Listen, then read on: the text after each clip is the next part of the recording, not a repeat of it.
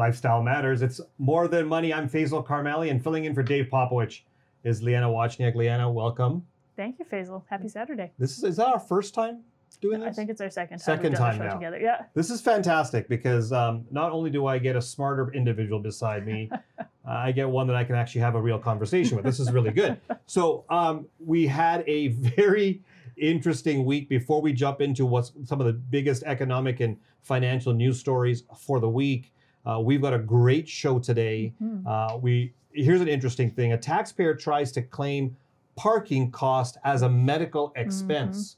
Mhm. That caught our attention in one of the news stories. Mhm. We're going to have Jamie Golombek, one of our reoccurring tax experts, talk about can you do this? How, how Mhm. does it work? And.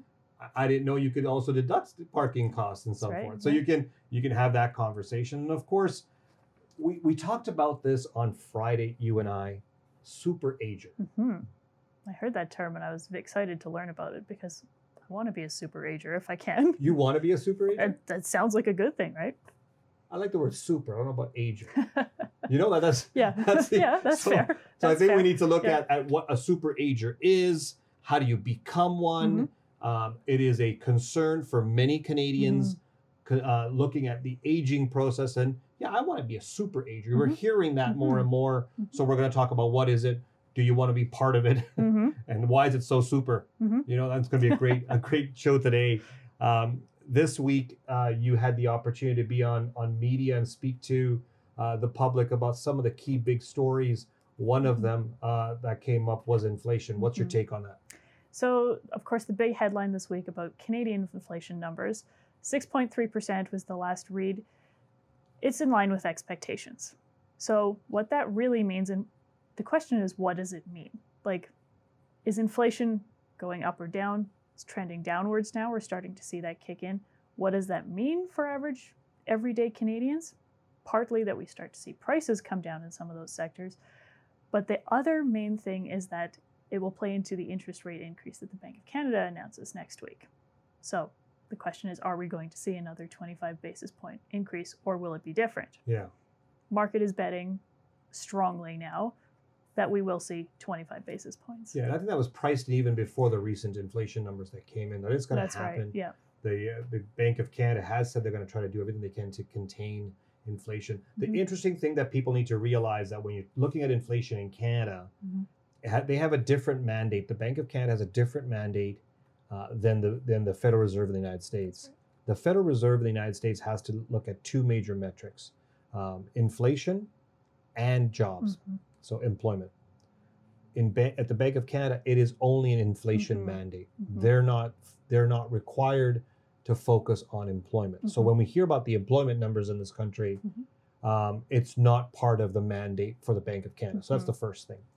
The second thing that was interesting with this inflation number that came out, um, when you look at it from an economic perspective, and I and I use the analogy, uh, Leanna, growing up, I would I would uh, I would have my parents come into my room. I'd open the door and I'd go, "Mom, Dad, look!" I clean my room, big smile on my face. I got you know, look, Uh-huh, ta-da, right? uh-huh. That kind of, and then they're like, "Yeah, we expected that." Yeah, you know, like yeah. this is not. You're, Yeah.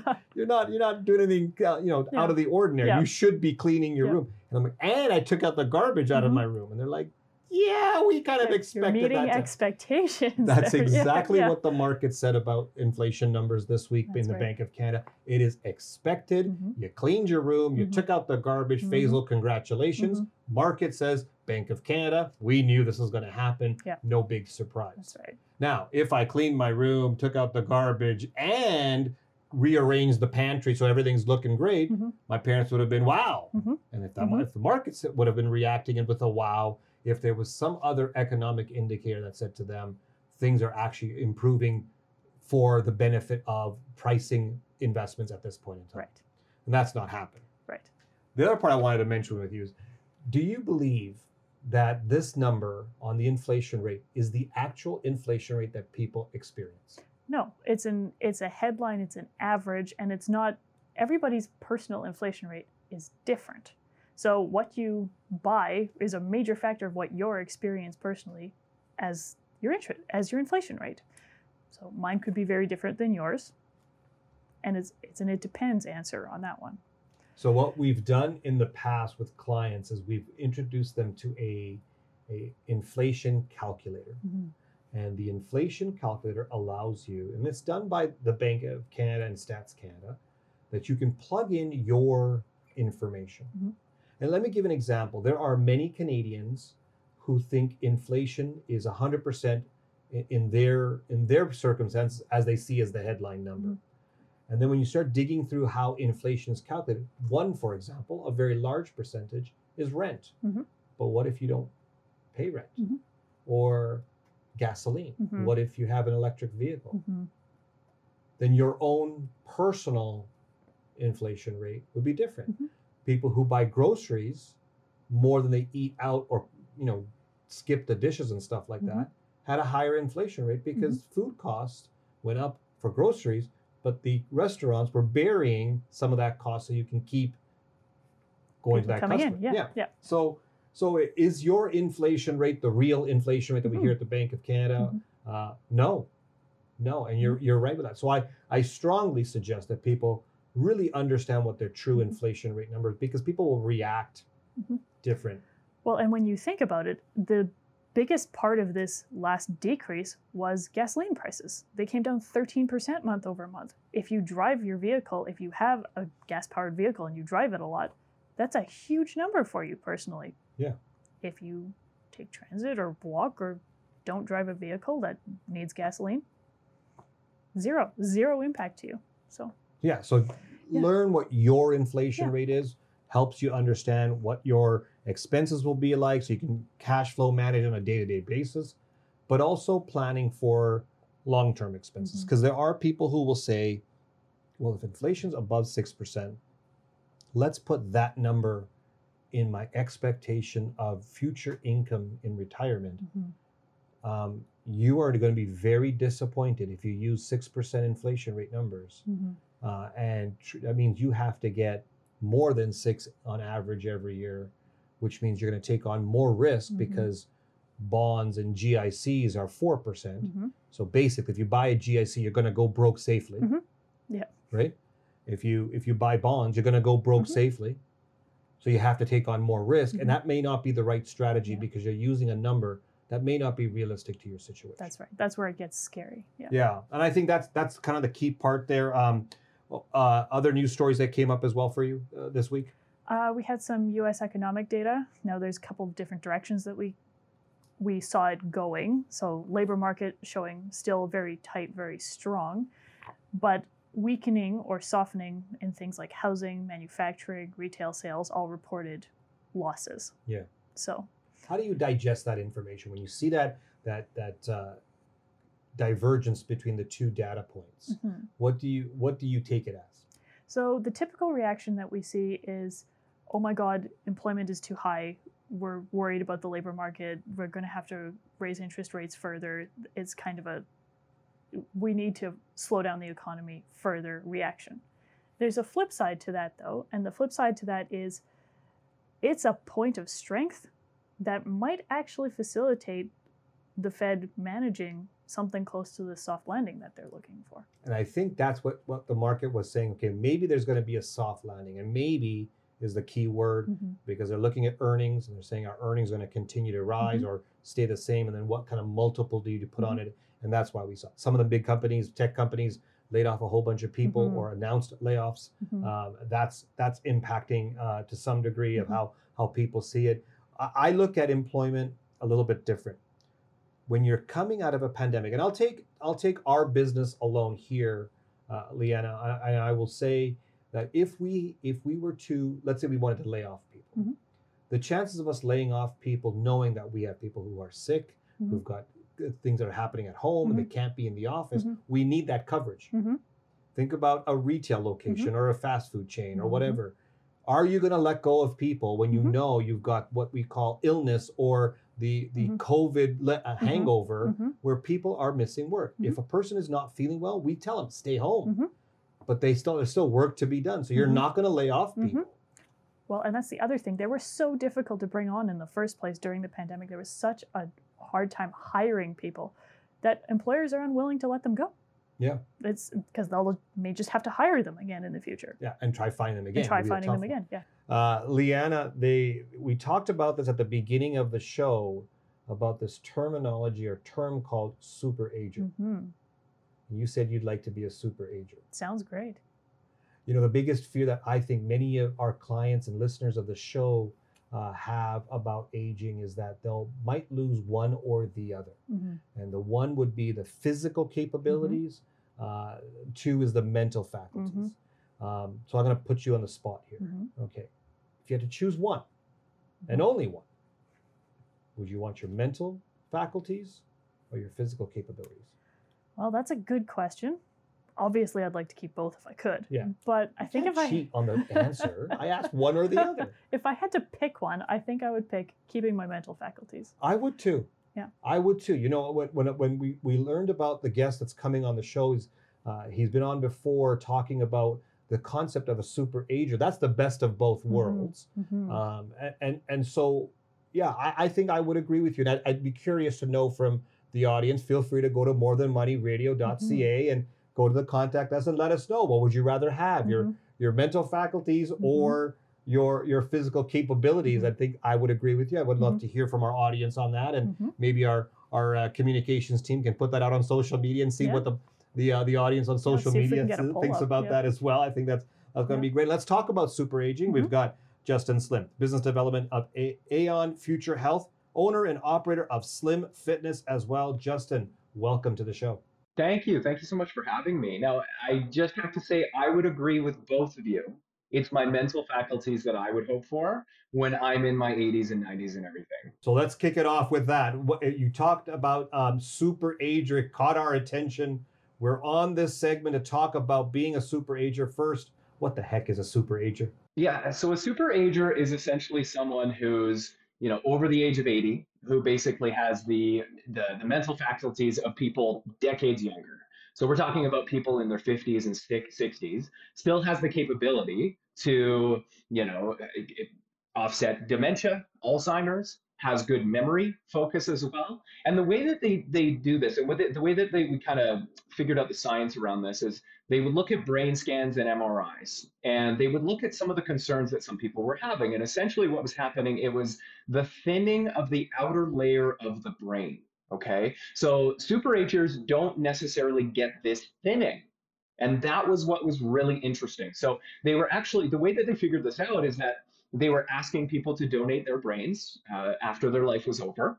And when they researched that and kind of went into it, they, they noticed that there's a super, there's one area, I think it's called the anterior cingulate, which is a part that is important for attention, which is also something that's really important for memory as well. So super agers really didn't see as much of a decline as like other people within that same age bracket. So you know they were they were remembering a lot more things they were able to keep up those social relationships that they would have on a regular basis too and um, yeah I, th- I found it really interesting Was there any um, update on how these individuals were able to become super agers? What was part of their lives that were different than the ones who were not?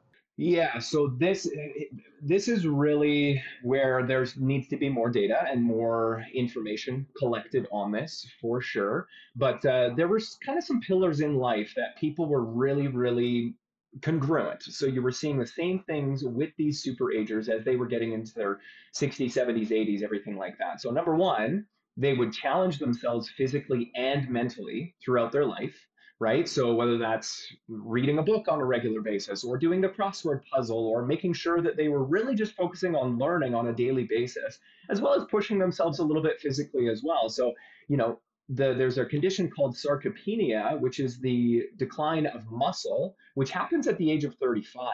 So they were continuing with their physical abilities well into their 40s, 50s, 60s, and so on.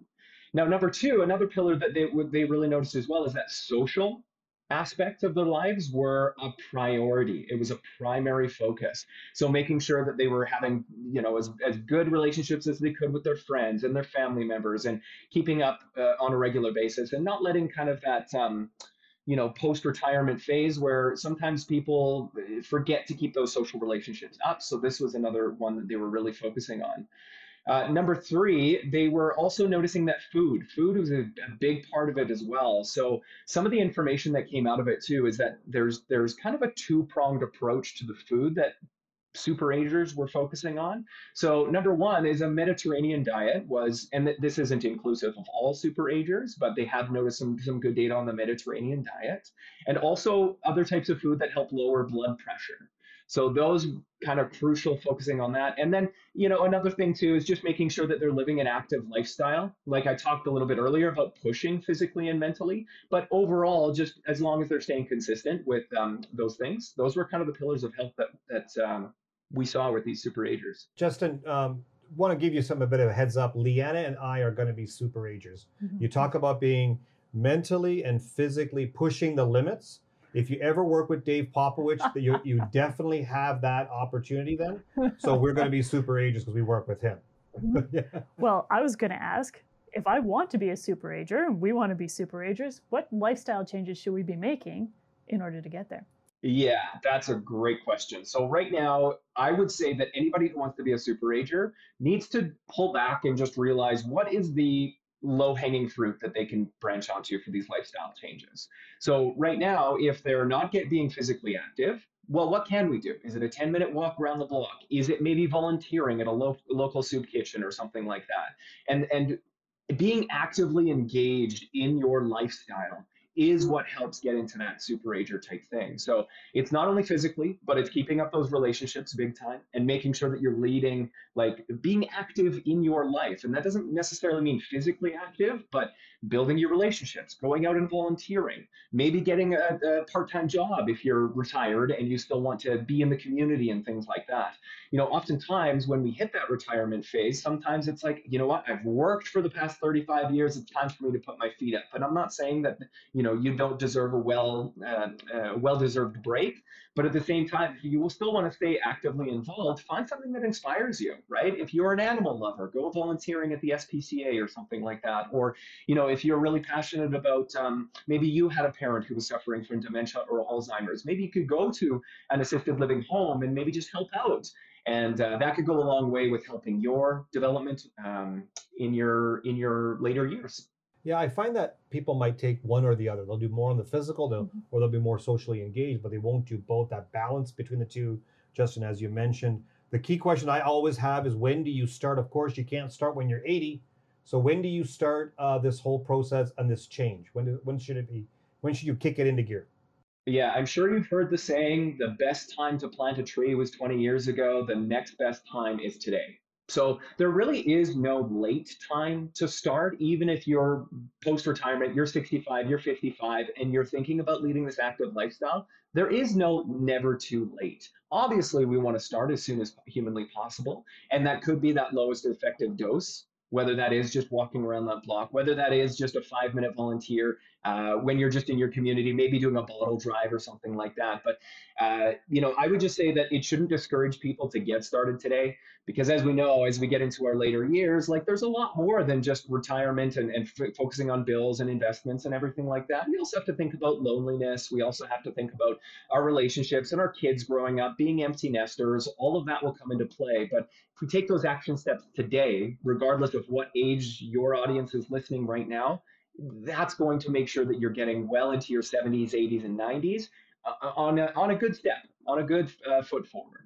Justin, that's been some great information and advice. Thank you so much for joining us today. No problem. Thanks for having me. We've been joined by Justin Slim with Aon Future uh, uh, Health, Aeon Future Health, and he, he is the owner operator of Slim Fitness. Leanna, he, this is an interesting tax case. Mm-hmm. We need to talk about it because it's about one piece in particular that have people confused about. I think mm-hmm. the one question that we get mm-hmm. where people are most confused is about these medical expenses right. that people get. We're getting close to tax time. Mm-hmm. People have collected their medical tax medical expenses mm-hmm. receipts and so forth. They're getting reports from their all their prescriptions and mm-hmm. their and, and, their doctors and so forth they've been using. And now comes time they're going to be providing mm-hmm. this information to their accountants and they're looking for that they're calling it a tax deduction. Mm-hmm. So that's, that's, one thing we have to talk about. Mm-hmm. But there was a there was a case that went up to the courts about uh, claiming parking. Right, parking for medical treatments. Can you claim it under a medical expense? So that was interesting. I didn't know that you could claim more than just the expense of the of that medical transaction, mm-hmm. but even you can apparently claim. let's find out more mm-hmm. about this and get all the real details. Mm-hmm. We got Jamie Golombek, manage, managing director of tax and estate planning at CIBC. Jamie, welcome back to the show. Yeah, thanks for having me. All right, give us the whole story that happened here, Alberta ch- tax case when it comes to medical expenses. What happened here? Yeah, I mean, this case, in my opinion, should never have gone to court because the taxpayer really had no chance uh, to succeed. So, you know, as we already mentioned, like Canadians are allowed to uh, not deduct, but get a credit, a non refundable credit, both federally and in Alberta, um, for a portion of their medical expenses that exceed uh, a lower of 3% of their net income of the, of the year uh, and a predetermined amount. And that amount varies um, by province. But basically, you have to spend a minimum of amount of medical expenses, and then you can actually pool your whole family's expenses, you, your spouse or partner, any of your minor children under the age of 18 together, and be able to claim these, these credits, both federally and Alberta. So uh, the normal stuff, as you said, applies, like normal medical expenses. So something that isn't covered by the provincial health plan, uh, maybe you have dental expenses or prescriptions, like anything, right? Uh, those are obvious medical expenses, right? Things that are just not covered by insurance or by the provincial plan. Then there's less obvious things, right? And one of them could be travel. Now, not just every kind of travel, but they're very, very specific rules. If you have to travel outside of your local area to receive medical attention or some type of medical service that's not available regionally, you may be able to deduct certain costs of travel depending on how far you go and depending on what type of expenses. So there's really two categories. So first of all, for the average person, I would just say that's just going to visit their doctor you obviously can't write off any kind of travel expenses, not your gas and not your, your parking, nothing like that. However, if you seek medical attention at least 40 kilometers away, then you can write off the cost of that travel. So if you have to take a plane there, or if you have to, uh, you know, uh, take a train or a taxi, something like that. Um, but if you want to create other types of things other than the actual um, travel itself, things like parking, then actually the qualification is 80 kilometers. Okay. So that's really a, a, bright line test. There's no room for discussion. If you travel more than 80 kilometers for medical service, you can deduct any type of travel expenses related to that. So this case, which involved an Alberta, couple in which the wife had to get dialysis treatment three times a week. And she had to drive, uh, I think it was something like 20 kilometers each way uh, to get this dialysis three times a week. And she incurred over $800 of parking expenses at the hospital to receive the dialysis. And the husband, who's claiming the medical expenses, um, tried to argue that he should be allowed um, to claim these medical expenses, even though he didn't meet the 80 kilometer test, because that 80 kilometer test, at least in his view, was discrimination. Discrimination against our Charter of Rights and Freedoms. In other words, it was discriminating against people who live less than 80 kilometers and more than 80 kilometers. And this went to tax court and he lost. And I'm not surprised. I would have told him not to waste his time. You can't argue with stuff that's in black and white. And ultimately, the judge says Parliament has its discretion, as confirmed by a Supreme Court decision, to decide what benefits and how much to offer. This is not discriminatory because everyone in Canada who lives less than 80 kilometers can't claim this as a medical expense, right? So this is not discriminatory under the charter. This is a valid thing. And, and, and Parliament may have all kinds of reasons to do this, one of them being limiting the cost to the fisc. They actually say this in the case. In other words, Parliament wants to cap the amount of cost that the government's going to allow as a subsidy effectively for medical expense credit. So they put in these arbitrary rules 40 kilometers, 80 kilometers to really limit how much people could expense. So this is the right decision. Uh, it's unfortunate for the taxpayer. I sympathize with this couple because this is real out of pocket money. And as the taxpayer said, if my wife doesn't get this, she will die. So obviously they needed to park the car. They needed to get the dialysis. Yet our tax code does not recognize that. And that's something to debate with your politicians, with your member of parliament, uh, and maybe make a submission. But it certainly is constitutional and uh, ultimately um, they won't they, they would never have won. And, and, it's funny i've heard from several readers now since that column went out online this week um, uh, specifically telling me about their stories. One of them was moving expenses where they didn't move 40 kilometers. They also went to court. They lost their case. Um, and the judge says look the law is the law. Whether it's fair or unfair is not my problem. Um, this is what parliament decided and i have to rule according to the law so this is a much broader discussion i think for anyone uh, and we get the question when it comes to like over the counter medications. We get it with all kinds of vitamins and minerals and naturopathy and all kinds of stuff that is not necessarily prescribed by a medical doctor. And that's where you uh, you know get into problems. Certainly, naturopath stuff does qualify, but some of the homeopath and some of the other stuff um, would not qualify. And, we've seen cases and and supplements and things like that; they just don't qualify. So I think that's in a nutshell what what was happening here. When you when you look at all the issues with medical expenses and so forth, do you think that we should have a change in the rules? And I'm not even talking about just the 40 kilometer and the 80 kilometer. Should we look at this in a different way that at some point that uh, the taxpayer is going to be paying out of pocket more in the future? Should there be more government programs to help deduct or have credits as they have more and more expenses? Should we open up the uh, the the band of how much they can deduct? or, uh, or do you think this is fine the way it is? Look, I think it depends on people's uh, personal situation. Obviously, some people have more or less ability to pay. You have to do remember that most uh, health services in Canada, we're very fortunate, is covered. So almost everything, right, uh, for is covered by provincial programs. Uh, we have some new programs now for lower income people on the dental side, the new Canada Dental program, which just started, right, for lower income families to be able to get their kids under the age of 12. That's going to turn out into a, a much larger program going forward for um, seniors.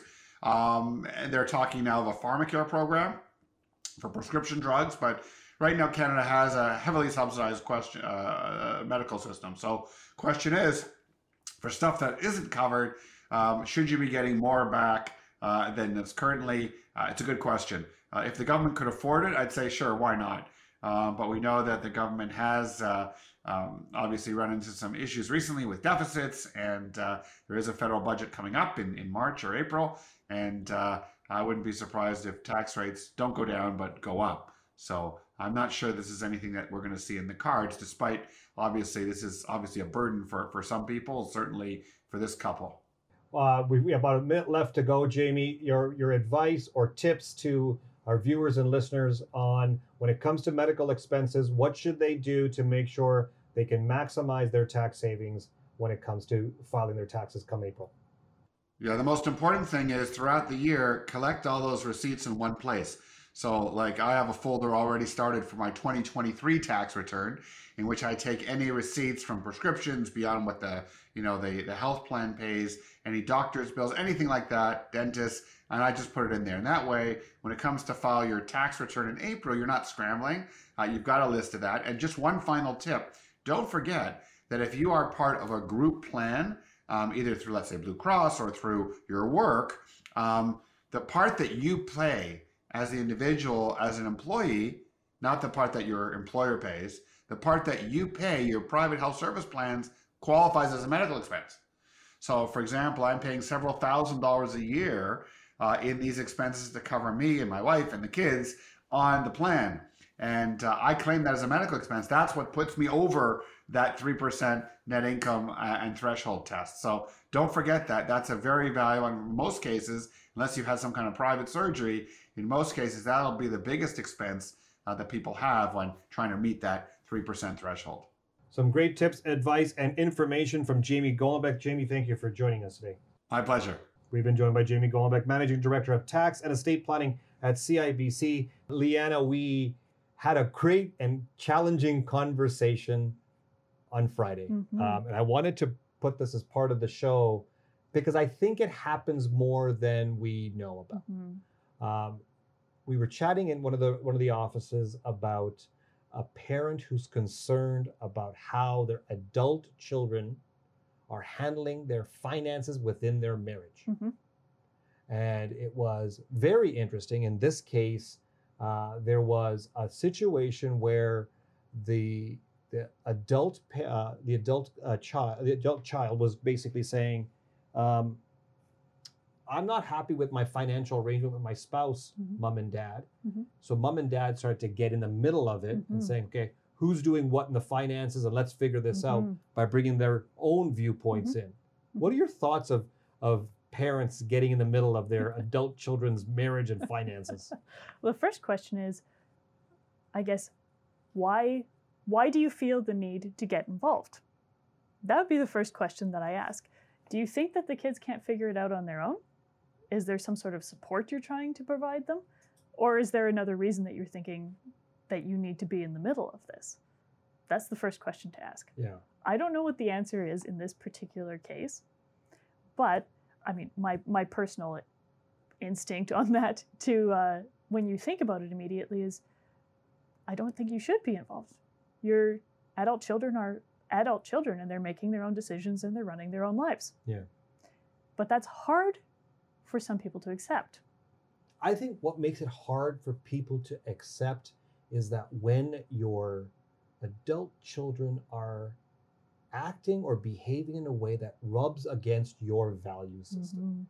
Mhm. And so I was at a hockey game uh, earlier this week. Sat, I, I was joined by a, a, a business owner who's who's got you know some, I'll call them teenage children, and we were talking about you know I he said Faisal when I I want to take my son to a hockey game, and my son just goes eh. I don't feel like it. And I'm like, this is a hockey game. How could mm-hmm. you not want to go? This is a great experience. Mm-hmm. Not anybody gets to do these th- types of mm-hmm. activities, and you're just passing it off like I'm offering you something terrible. And, and we actually had to have the conversation about how generation over generation, Mhm. the word what's normal Mhm. changes. Mhm. So I remember growing up and my parents always saying to me, be thankful you have food on the table. Mhm. And it never really resonated with me because guess what? There was food on the Mhm. table. Mhm. Um, I don't think I mentioned to my children today, you should be lucky you have food. There are people dying in the world. That was a phrase that Mhm. was given to me when Mhm. I was young. Their expectation Mhm. is that there's going to be food on the table. Mhm. In fact, their expectation is a lot more that, that we're going on trips, that Mhm. we're going to be doing. Like, so, what was a luxury item for me when I Mhm. was uh, uh, growing up or an anomaly is normal for them. So, there's not going to be an emotional reaction. That's right. Well, generations, their expectations stack, right? So every time a parent portion of a generation says, I never had this thing growing up, so I'm going to make sure my kids have it, the kids come to see it as normal. They expect it in their lives. So you've set the floor a little bit higher. Then, when they become parents, they think about the things they didn't have and wish that they had and said, I'm going, as they say, I'm going to make sure my kids have this thing going forward. Expectation bar gets set a little bit higher and it just continues.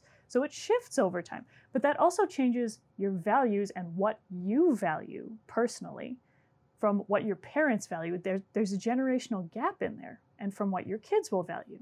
So you have to understand if you're looking at you know your adult children's situation that they may not have the same views as you do. They don't value the same things.